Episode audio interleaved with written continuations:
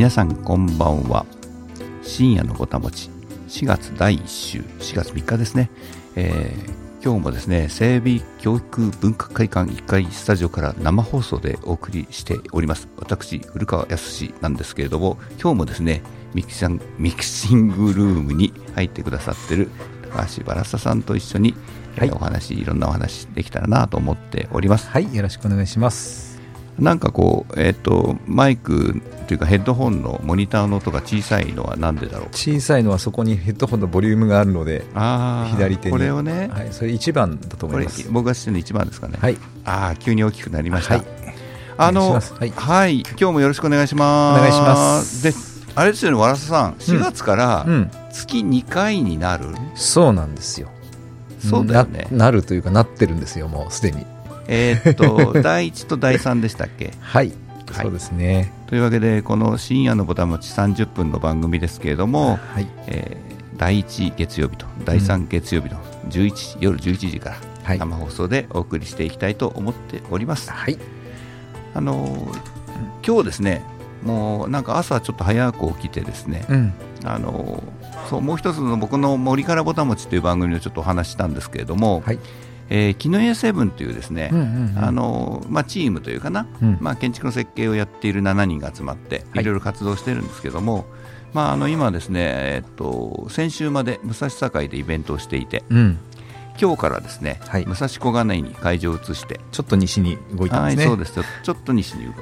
はい、であの設営を朝からしてきたんですよ。はい、パネルの展示したりしてね、うんうんうんまあ、大体10時ぐらいかな。10時半過ぎぐらいまでかかったのかな。1時間ぐらい1時間ぐらいかかったのかな。はい、でパネル展示終わりました。って終わって、うん、そこからですね、うん。えー今度は田町に移動しました。田町、はい。ほい、田町で何をやったかというとですね、うん、うん。まあなんかこんな私がですね審査員をやるというですね、ほえー何の審査員かというとですねう、はい、建築設備デザイン大賞というのがあるんですね、はい、設備設備総合えー協会っていうのかな、うん。えー主催している賞なんですけども、うん。まあ、その設備での先進的な試みとか、うん。えーデザイン性みたいなことをまあ審査すると。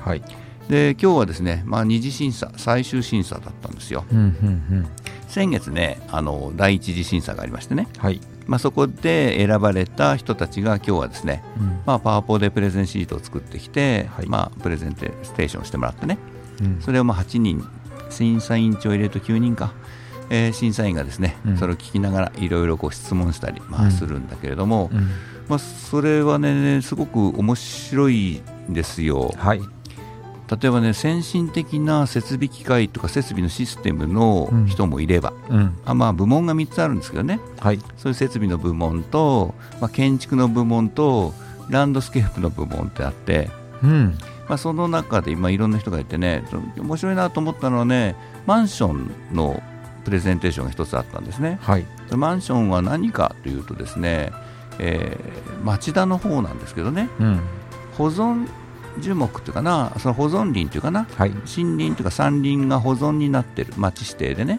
うん、町田市だか市だな市の指定で、はい、えーそこを開発してうん。マンションを作る。うん、でまずそこを開発していいかどうかって許可も大変なんだけども、うん、その時にその敷地に残っている森林をね保全する里山として保全するとうん、いう約束で開発をする。うん、でそこまではまあいいんですよ、まあ、デベロッパーさんがね、まあ、そういうことやるんだろうなと思うんだけど、うん、あのーその話がもっと面白いなと思ったのは売り出しをかけるわけね、はい。ここにマンション作りますって売り出しをかけるときに、うん、えー里山付きですっていうようなね。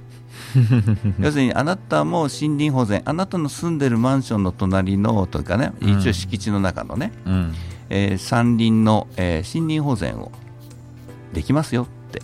うん、森と一緒に里山と一緒に暮らす生活どうですかみたいな、うん、そういうね売り出し方をしたらしいのね。なるほど。で、まあ、大変ですよね。そのやまあ山入ってさその山林の森林の保全とかしてさ草取ったりいろいろしないといけないわけで。うん、そうしたらさ逆にですよ駅からバスで20分ぐらいかかるところらしいんだけどはい。あっという間に売れたらしいんですよ。ほう。だからねそのなんかこう今までとやっぱり違うね価値観でまあ価値観が生まれてるなと思ったのね、まあ、価値観を作ってるな、そのいわゆるまあまあ今までのマンションデベロッパーの人たちだったらはい。日当たりがいいですよとか、うんうん。駅近いですよとか、うん。ね。えー家の面積は何平米ありますと、ね。はい。部屋が何か何個ありますとかみたいなね、うんうんまあ、そんな話で、うん、は営業してたあと思うんだけどもうん。もうもっと全然違うわけですよ。ちょっと不便だけれども、うん。森と一緒に暮らす生活がありますマンションみたいな。うん。そこになんていうのかな心を響かせる人たちがいる。うんマンションを買ってくれる購買動機になるというね、うん。まあ、それをまあ作り上げたデベロッパーの人たちもすごいし、まあ、全部完売して、うん。あのマンションが出来上がってねうん。で里山大勢みたいなことやってそこの住民たちでサークル作ってですねうん。いろいろ活動してるみたいなねうん。そんな人たちがいるのね。なるほどね。でそれはさマンション自体は建物自体はまあまあどうってことないっていうとまあ失礼なんだけど、うん。まあ、普通のマンションなんだけど、うん。何せその里山付きで売るということとかね。うん。そこで住んでる人たちのコミュニティができるとかね。うん。なんかこう環境という言葉で一言で、えーまあ大きな言葉ですからね環境という言葉は。なるほどね。その大きな環境という言葉の枠の中でですね、うん。あこんな新しい動きが出てるのかみたいな、まあ、そういう人たちも応募してくださる。うん。なんですよ。なるほど。これをですね、えー午後の1時からですね、うん。審査が6時半ぐらいまでうん。ありましてね、はい。まあ、もうもうその建築会館という田町に、ね、あるんですよ。はいはい。建築学会っていうところのね、うんうんうん。えーまあ、あのお城みたいなところなんですけどね、うんうんまあ、そこで、えー会場でですねホールがあってそこで、まあ、ずっとやってたんですけども、まあ、それを終えてうん。ご苦労様みたいな感じで受賞者とお祝いをするみたいな感じでうん。ちょっとお酒も振る舞われ、うん。ね、オードブルがありみたいうな、ん。でちょっと飲み食いしながら、うん。えーそこで受賞した人たちにといろんな話をしてね、うん。えーっとその後でですよ。はい。その後でちょうど田町に、うん。まあ、森からぼたもちのススポンサーやってくださってる新未来さんああそうかそうか。があるのね、はいはい。でまあその新未来さんと森と建築を一緒に考えるっていうね連続講座をやろうって話をしてて、うん。まあ、ちょうどその8時ぐらいなんだけど、うん。夜のねうん。8時ぐらいにその浅野社長がいるっていうもんだからさ、うんうん。そこからあそこへ出かけうん。1時間ぐらい打ち合わせをしてねうんうん。で打ち合わせして9時ぐらいで、はい。えー田町からですね、うん。まあ、電車に乗ってとことこってやってくると、うん。まあ、10時ちょっと過ぎに東久留米に着くと。なるほど。で夕飯を食べうん。のんびりとスタジオにやってきたと、なるほど。まあ、いうわけですすごいね今日ね。忙しいですね。朝からですね、はい。動き回ってる感半端ないよね。移動距離が結構あるなみたいなね。確かにね。そんな感じですよ。はい。でも荒佐さんも結構移動しますよね。あちゃこちゃね。移動はあっちゃこちゃしてますね、うん。はい、去年は、えー午前中から大宮で授業をしてはい夕方から武蔵小杉で授業をしてっていうすごいな、ことを1年間続けて関ました東をのでうん。そうですね埼玉からあの神奈川まで、ねはい、南北の移動距離すごそう。でも湘南新宿ライン1本なんでいやいや。寝てるっていういやいやと言いながらもね、まあ、湘南新宿ラインかなるほど、うん。まあそんな感じでねこう動き回っているわけですけれども、はいその古川はですねどこにいるんだかわからないみたいなね。動き回りすぎだろうみたいなね。そうですね。あそこでああんなとこにいたのに今日はあんなとこにいてさっきまであそこにいたのになんで今あそこなんだみたいなね。うん、しかも不規則ですからね動きがね。うんなんか挙動不審なんだよね。いやいやいやいや。すごいいや引く手あまたということですよね。いやそういうことではないよね あのそういうことではないんだけどまあまあ今日はなんかそんな感じでね一日を、がそういうふうに動いていたということで、はい。うん。まああのーでもねあんまり動き回ってるというのもなんか、まあ辛いわけですよ。うん。でなんかまあ今ねいろんな、まあ、設計の相談とか、まあ、来るわけね、うん。まあ、建築の設計なんてことをなりわいにしてるもんだから。はい。ね。一級建築士さんであります。はい、そうするとですね、うん。やっぱりね2箇所2拠点居住っていうかな？うん。東京にも家があり自然の豊富なところにも家があるみたいなね、うん。そういうことを若い人たちがなんか考えてたりするんだよね。うん。まあちょっと余裕がある人たちって言えばそうかもしれないけれども、うん。でも東京だけじゃねみたいな感じ、なんかある一つのところだけではやっぱりちょっといろいろ辛いねみたいな。うん。田舎にずっといるのも辛いし東京にずっといるのも辛いしうん。でも東京便利だしとかね。うん。田舎はやっぱりいいなとかね。うん。やっぱちょっと今一番の贅沢かもしれないよね2箇所居住ってね。まあそうですね。昔の人はまあ別荘っていうのを持ってましたけど、うん。今その別荘の使用頻度が上がるような形になってきているのかなっていう気はしますよね。でその別荘っていうのは意外と使わないんだよね、うん。だからもう2箇所居住っていう風に家を2つ持つぐらいにしてね、うん。あの半々ぐらい使うあるいは1対2ぐらいで使うみたいな、まあ、そういううん使い方しないと実はもったいないのでね。今テレワークができるようになってきたからそうそうそう。違いますよね。そうなんですよそうなんですよ、うんそのまあ相談に来られた方もあ仕事がもうテレワークでできるんでみたいなこと言ってましたね、うんだからどこにでもできるんですよっていう話で、うん。えっとそんな話でいくとね、うん。さん、こんなとこ住んでみたいってとこあります？最近ほら家を買っちゃったから。ーそうなんですよ。東久留米に定住するとは思ってなかったんですけどね、いやいやだって今だって、まあ、たまたま買っただけで定住じゃないかもしれないじゃん。まあでももう人生で家買うなんてことは最後にしたいなとは思ってはいるんですけど分分かんないですけどね、まあ、どうか転がるかは。それねでも買わなくてもいいわけですよ。まあね。なんか借りるでもいいわ。スペースを借りるでも。だからね最終的にはね、南の島でのんびり過ごしたいああいいですね。これがね南の島ってどこなんだよっていうね。沖ノ鳥島は嫌だよっていう、南の島って漠然としてますよね。そうそうそう本当にね、うん。でいいんですか？その漠然としてる感じなんですか？ハワイハハワイならハワイとかなんかハワイもだから帯に短しなんですよね、うん。あのどこに住むにしてもまあいい点も悪い点もあるだろうから、うん。例えば東南アジアがいいのかなるほどね、アメリカ領がいいのか、うん、でも日本のやっぱり沖縄がいいのか、沖縄ね。うん。沖縄もまあいいですよね、うん。うん、というところでまあでもこのラジオ局がある限り無理だろうというふうには思ってはいるわけです。そうなんですよね。今日僕はこのスタジオに来たら鍵が開いてなくてですね。はいはい。すいません。でちょっと待ってたらわらすたさんがやってきてくれてね、はい。鍵を開けてくれたんですけれども、うん、今ねじ自動で放送ができるんだよね。多分録音してあればね。そうですね、うん。はい。なんかその辺で、えー、随分進化してるなというような感じですけども。はい。まあなんだこんなくだらない話をしてるうちにもう番組を半分になってしまっていて、はい。え1曲ね短いですよ聞て。30分ですかね、うん。はい。まあ、1曲聴いていただきたいなと思うんですけども、はい。あの不不法というかな秘宝が届きましてね。もう大ニュースですよね。はい。坂本龍一さん亡くなってしまいましたけれども、まあ一曲ちょっとかけたいなと思って、はい。まあ僕が選んだのはこの曲です。うん。坂本龍一でレイン。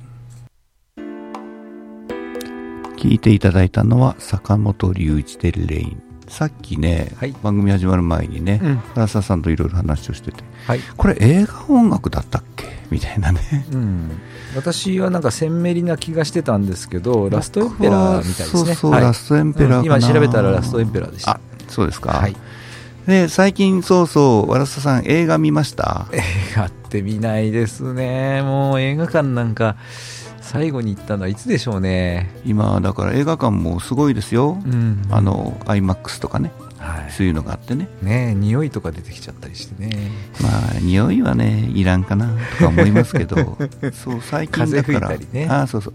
最近ね、あの、うん IMAX で見たんですよ。はい。何を見たかって、まあ、その、新仮面ライダーを見たんですけどね。なるほどね仮面ライダー世代ですよね。わらさ世代さんと古川はですね、私は V3 がジャストだったと思いますね。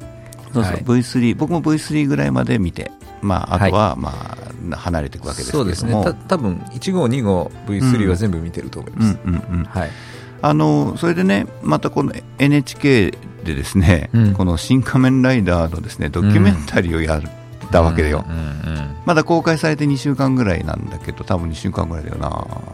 えードキュメンタリーやったのね。はい、で何のドキュメンタリーかっていうと、これね、映画のネタバレにはならないから、うんまあお話ししちゃうんだけど、はい、アクションシーンのドキュメンタリーなんですよ。ほうほうほうほうで、まあ、その新仮面ライダーは、まあ、庵野監督もね、うんえーアクション映画撮りたかったんだって、まあ、言ってるだけあって、うんアクション映画なんですよ。うんでそのアクション映画のアクションシーンを撮ってるえドキュメンタリーなんです。なるほどなるほどストーリーとまあそんなにリンクしないからねアクションシーンだけだったらねそうそうそう。だから、あの、うんドキュメンタリーの中では、ほぼストーリーには触れない。うんで、そのアクションシーンがなかなか撮れないのよ。うんうんうんでね、アクションシーンの日本で一番みたいな、そのアクションの振りをつける人がね、うん専属の監督でね、アクション監督でうんついてるんですけども、うんその監督がいろいろ盾をね、考えてうん。準備して持ってくるわけ、うん。でアクション男優さんたちがその盾をもとにね、うん。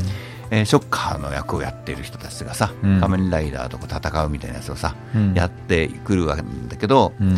えー庵野監督がですねそれに対してことごとくノーを言うんだね。ほう。ほうほなんかダメだダメだって。いう、ね、ダメだ。とダメ。なんでダメだ？簡単単純な話なんですよ。その形えー要するに盾って形に見えちゃうううん。なんていうかな本当に殺し合ってるように見えないとそうそうそうですね。ダメだ。触れてないわけだしね。そうそうそうそう、うん。でそれこそ和田さんもねオリジナルの仮面ライダー見てるうんわけだから、うん。オリジナル仮面ライダーの盾って、うん。ああなんかもう全然なんか戦ってないのよまあそうですね。まあフリーですよね。そうですね。でそれを戦ってそれがまあ仮面ライダーだったんだよ。まあそうですよ。でそれは時代劇と同じでね。そうそう。ただ、ただで僕ここからは僕の想像っていうかあれですけど今の時代にうん。あれをやったら、うん。ただのパロディーになっちゃうじゃんなるほど。要するにもっと目が肥えてるわけですよ子供たちも。うん。本物もっとリアルなものをよく知ってるっていうかな、うんそれであれをやるとなんていうのただのノスタルジーでありうん。ただのパロディーになっちゃう。うん。でそれだけはやっぱり避けたいと思ったんだろうね、うん。まあ、それと、まあ、庵野監督が言ってたのはね石ノ森章太郎へのやっぱりオリジナルへのオマージュだっていうのを強くずっと言ってて、うん。あれ漫画の原作読んだことありますか、ちょろっとだけありますね。随うん。分ヒューマンドラマですよね。まあ、ヒューマンというかね、うん。結構なんていうかな心の葛藤をずっと描いてるよね。暗いんだよね。仮面ライダーも機械ダーも両方心の葛藤のドラマですね。そうそうそう。暗い暗い、うん。あこれちょっとネタバレですけど、うん。機械ダーも出てきますみたいな。あそうなんだ。へえあ機械ダーオマージュののが出てきます。なるほどなるほどはい。あのロボットデカもなんかイイマージュが出てきあますみたいなね。そうですか。まあ、それはいいんですけど、はい。要するにねその石ノ森章太郎が描きたかったことって何だろうかうんっていうのを、うん。庵野監督はやっぱりちょっと受け継ぎたかったんだろうな。なるほどね。だからそのテレビドラマの「仮面ライダー」はそれはそれでいいんだよ、うん。かっこよくてずっと憧れて見てましたってね、うんでもそうじゃなくて石ノ森章太郎が書こうとしたことは何だろうかうん。っていうところにやっぱり踏み込みたかったんだろうね、うん。だから形だけねお膳立てしてうん。パロディになっちゃうみたいなね、うん。それだけは避けたかったし、だからそのアクションシーンとか知ってますか？新仮面ライダーって R12 なんですよ12そうなるよね。歳以下見ちゃい暴力的だからね。そうそうそう。うん。まあ、YouTube にはまず冒頭2分40秒が、ね、公開されていて、まあ、それ見ると皆さんびっくりするし、うん。あのね、関西テレビかなんかでは、うん。第1話みたいなねうん。雲雲オーグって雲人間なんですけど、うん。雲人間のしエピソードのとこね、うん。20分か30分ぐらいなんだけど実はもうそれももうあれだ公開されてる。マージュみたいになってるんだ。そうそう公開されてるんですよ実は、うんうんうん。TVer で見れますみたいはいはい。なあのそこまでは見れちゃうのよ。はい。でもう全部、まあ、そういう意味でオマージュて丁寧にオマージュを追っかけてって、うん。1号ライダー、2号ライダーみたいな話がやっぱり出てくるんですけどもでもその石ノ森章太郎の漫画の世界ってやっぱり、例えば「ガロ」っていうねうん雑誌とか。そういうのに連載していた、うん。えー、と非常になんていうかシュールっていうかな、うん。ポエトリーというかな、うん。詩的なねうん。詩ってポエムのね詩なんですけど、うん。漫画が実はいっぱいあってねうん。ほとんどせセリフがないというかなうん。言葉がないみたいな、うん。その絵だけで何かこう心の移ろいを表現するみたいな。はい。そんな漫画結構実は書いてんだよね。そうですねだから前そういうのはその頃は売れるわけでもなく、うん。なんかサブカルっていうですねこの番組のテーマですけどそうそうまあ、そうサブカル。もうど真ん中の今日直球で攻めてるなと思って。えそうですか？はい。でもまあそうそうそう。でねまあ、うん。そのそういうねガロとかに連載まあ連載じゃないんだよな、はい。えっ、と単発で出してたまとめた単行本もあるんですよ、うんうん。それなんか読んでるとうーとか思って、うんすげーとか思いながらも、うん。ただその見開いた時にザザザザザとかサワサワサワとかね、うんうん。草のシルエットがあるだけ書いてあるとかね、これよく考えたら手塚治虫が実はね鉄アートムでもやってんだよね。そうそうそうそう。ね。こういうのってすごいよねってふと思うわけですよ。はいでなんですごいかと思うとそれはな外国のさアメリカの漫画とかさヨーロッパの漫画でも漫画っていうのは文字がいっぱい書いてあるんだよ、うん要するに絵は説明するための絵でさうん。文字がストーリーをこう書いてて、うん。それを説明する、えうん。だから絵本みたいなものなのね、うん。絵本みたいな絵本って挿絵に近いんですよね。そう完全挿絵なんですよ。うん。それとは全く違うんだよね日本の漫画って、うんいやーだから日本の漫画がすごいすごいってやっぱ言われてるのは、うん。世界でな,、まあ、なかった表現だったっていうところなんだけど、うん。まあね、それもさらにこう考えるとですよ、うん。松尾芭蕉じゃないかと思った 松尾芭蕉まで行きますか？いやもう俳句の世界ですよ、はいはい。岩にしみる蝉の声とかさわけわかんないでしょ、うん。でもねそこでイメージをふわーっと膨らませるっていう世界っていうか表現の仕方をうん。日本人はずっと持っていたんだよね、まあねでそれをたまたまですよ絵が上手い人がうんそのか世界観をね表現した。なるほど。手ざ手塚治虫もなんかまさにそうじゃないかなと思ったり、うん。それをさらに広げてこうなんていうか開拓するという点ですけども、うん。石ノ森章太郎とかねうん。やっぱりそれで漫画の一つの世界を作っていくと。うん。